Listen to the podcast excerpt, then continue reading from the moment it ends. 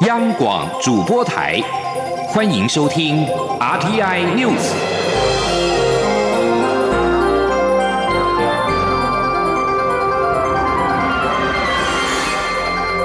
听众朋友您好，欢迎收听这节央广主播台提供给您的 RTI News， 我是张顺祥。中国官媒《人民政协报》20号刊出文章称，中国和台湾统一之后，台湾每年可以省下新台币6000亿的军费以及外交支出。这样分一分，台湾每个人年收入可以增加新台币2万元。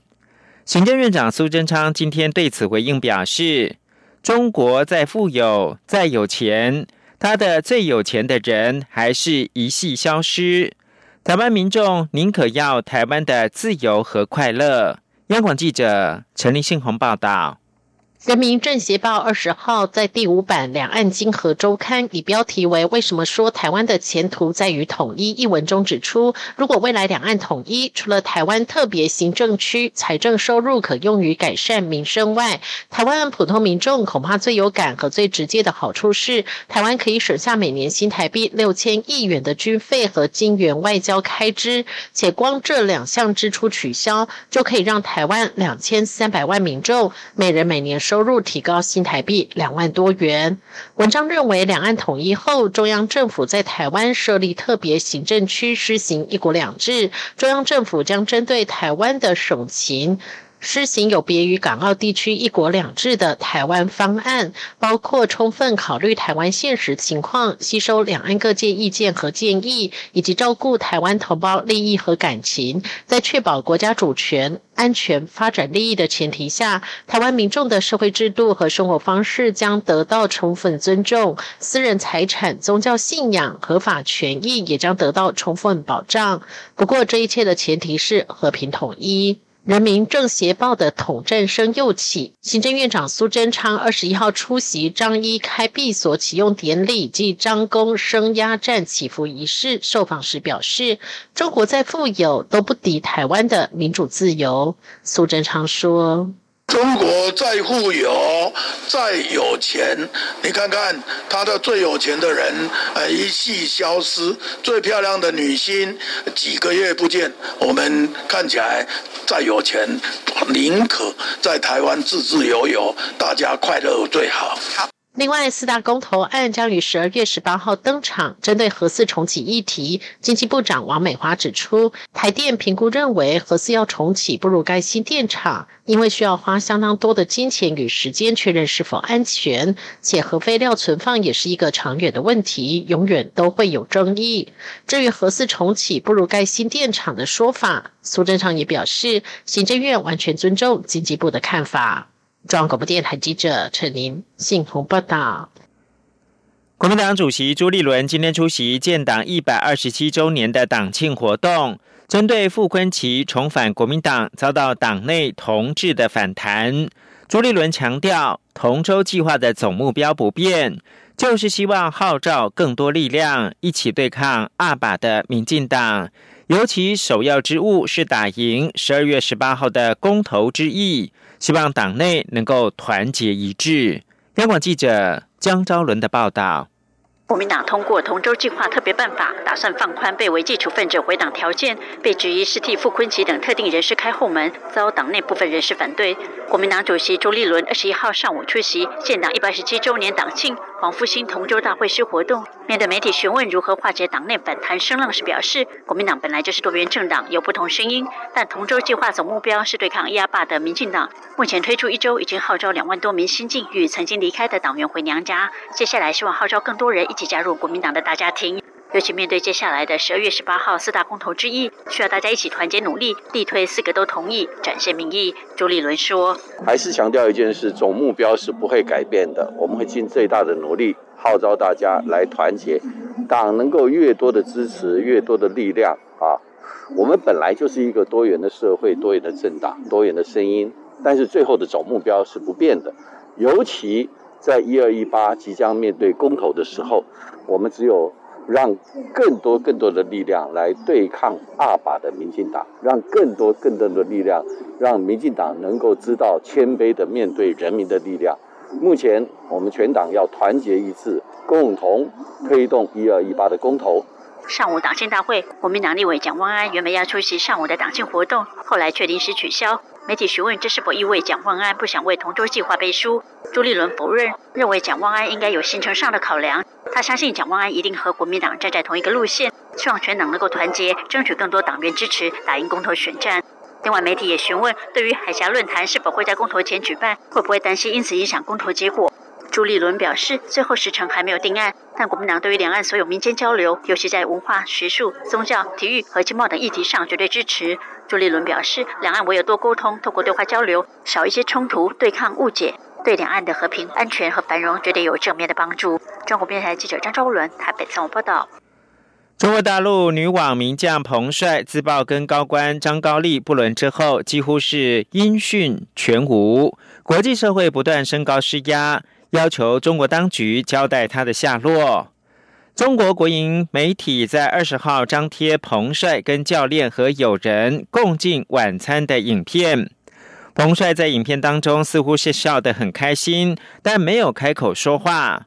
环球时报总编辑胡锡进张贴其中一段的影片。35岁的彭帅似乎是身披外套、戴织帽和口罩走进到一家餐厅。在另外一段的影片当中，曾经2度获大满贯双打冠军的彭帅则是没有戴口罩，坐在餐桌旁参与攀谈。法新社没有办法证实影片的真伪。这个照片出现之后，胡锡进以英文发推文表示，彭帅过去几天自由地待在自己的家里，不想被打扰，他很快就会公开现身出席一些活动。彭帅在11月2号在新浪微博公布他与前中共政治局常委、国务院的前副总理张高丽因为性侵而转化为不伦关系之后，一直没有公开现身。美国和联合国19号要求证明彭帅的下落跟健康的状况。英国20号也呼吁中国提供有关网球女将彭帅安全与下落的可核实证据。不过，国际奥会的运动员委员会20号则是呼吁要透过静默外交来解决中国网球选手彭帅的问题。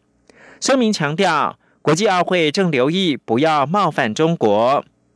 另外，在现任球王乔科维奇、英国好手莫瑞开口声援之后，纳达尔跟费德瑞也发声，希望能够知道彭帅是不是安然无恙。持续关心的是体育的新闻，在澳洲的网球协会证实，所有参加明年元月澳洲网球公开赛的选手必须要接种 COVID-19 疫苗之后，球王乔科维奇在20号表示，他还没有决定是不是要参赛。男网世界排名第1的乔科维奇表示，再看看吧，对于是否参加澳网仍是不置可否。乔科维奇目前和费德瑞和纳达尔并列，都坐拥20座大满贯的冠军，而澳网被视为是乔科维奇能够一举超前对手的绝佳机会。拒绝公开说明是不是已经接种疫苗的乔科维奇，曾经9度在澳网夺得冠军。至于纳达尔则是证实他将在澳网参赛，但费德瑞则是因为膝盖手术伤势将缺席赛事。他们2个人也都已经完成接种 COVID-19 疫苗的完整接种。健康医药新闻，根据统计，在台湾65岁以上长者每10个人就有1个人有忧郁症，每12到13人就有1个人罹患的是失智症。医师表示，只要不处理忧郁的问题，则会增加失智风险。医师建议从日常、情绪跟认知3个面向来观察，并且透过动身、动脑、互动3动来预防忧郁跟失智症。记者刘品希的报道。忧郁和失智是影响老年身心健康的两大威胁。为了鼓励长者安排老年生活，董事基金会跟保家公益慈善基金会合作拍摄音乐 MV《独享的快乐》跟8支全新系列短片《乐龄梦想实践》，并于16号上午举行记者会，现场邀来数十名中高龄者出席响应，呼吁民众为中高龄生活做好准备，学习自我身心照顾，乐享独处而自在。台北荣总老年精神科医师蔡家芬指出，台湾65岁以上长者每10人就有1人罹患忧郁症，失智症则是每12到13人就有1人。根据医学研究，真正影响健康的并非形体上的孤单，而是心理上感受孤单。而忧郁和失智常见的共同症状包含注意力不集中、健忘、情绪不佳等。如果发现长辈日常生活改变、情绪低落，在认知上常有负面想法，可能就是罹患忧郁症或失智症。蔡家芬也提出对抗忧郁及失智通用的3大方式，包括多动脑、多运动、多与他人互动。好，所以我们如果要抗失智，大家都知道要多动脑，可是大家不知道是你多动脑也会抗忧郁。好，因为忧郁对医学来说是大脑，好，所以你动脑的话，你只要跟脑有关的东西都会有好处。好，所以这是第一个动脑。第二个预防就是要健身。好，所以我们要有一个运动，或者是我们要有一个户外的一个活动，健身。最后一个那就是这个人啊，人是一个需要跟别人互动的生物。蔡家芬表示，年长者罹患忧郁症或失智症，除了影响自身的生活品质跟内在幸福感，加速身体其他疾病的恶化，也会对身边的照顾者带来巨大的身心压力。他提醒，照顾是漫长的过程，要勇于对外求助，给自己喘息的空间，避免成为下一个罹病者。央广记者刘品熙在台北的采访报道。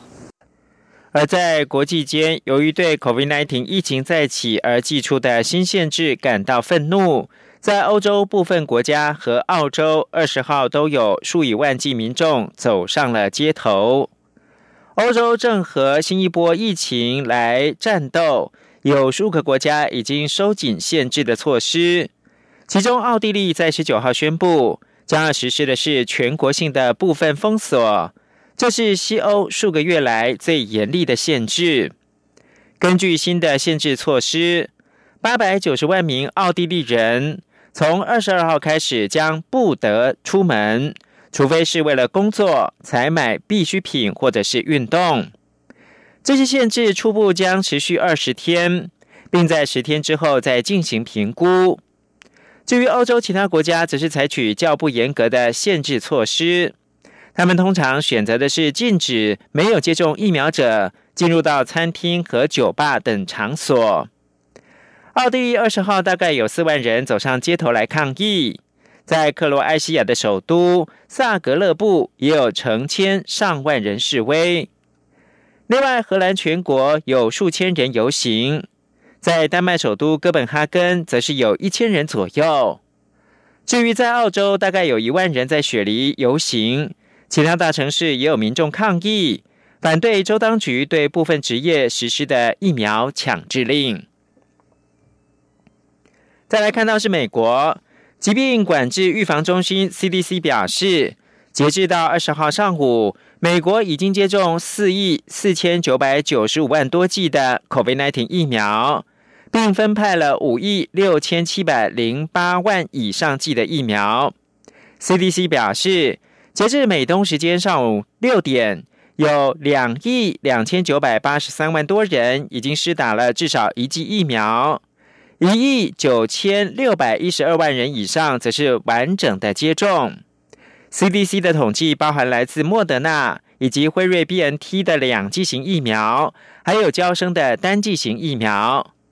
此外，大概有3,450万人已经接种辉瑞、莫德纳或嬌生疫苗的追加剂。莫德纳跟嬌生的追加剂是在10月20号获得美国当局授权。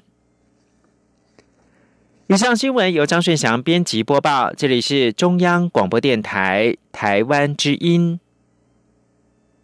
大家好，我是张厚台医师。接种 COVID-19 疫苗可以预防感染，降低重症及死亡的风险，然而，部分国家即使接种率逐步提升，确诊及死亡人数却不一定逐步下降。提醒大家，千万不可以因为打过疫苗就松懈了防疫。无论是否已经接种疫苗，都要戴好口罩，正确洗手，持续配合防疫，保护自己也保护他人。有政府，请安。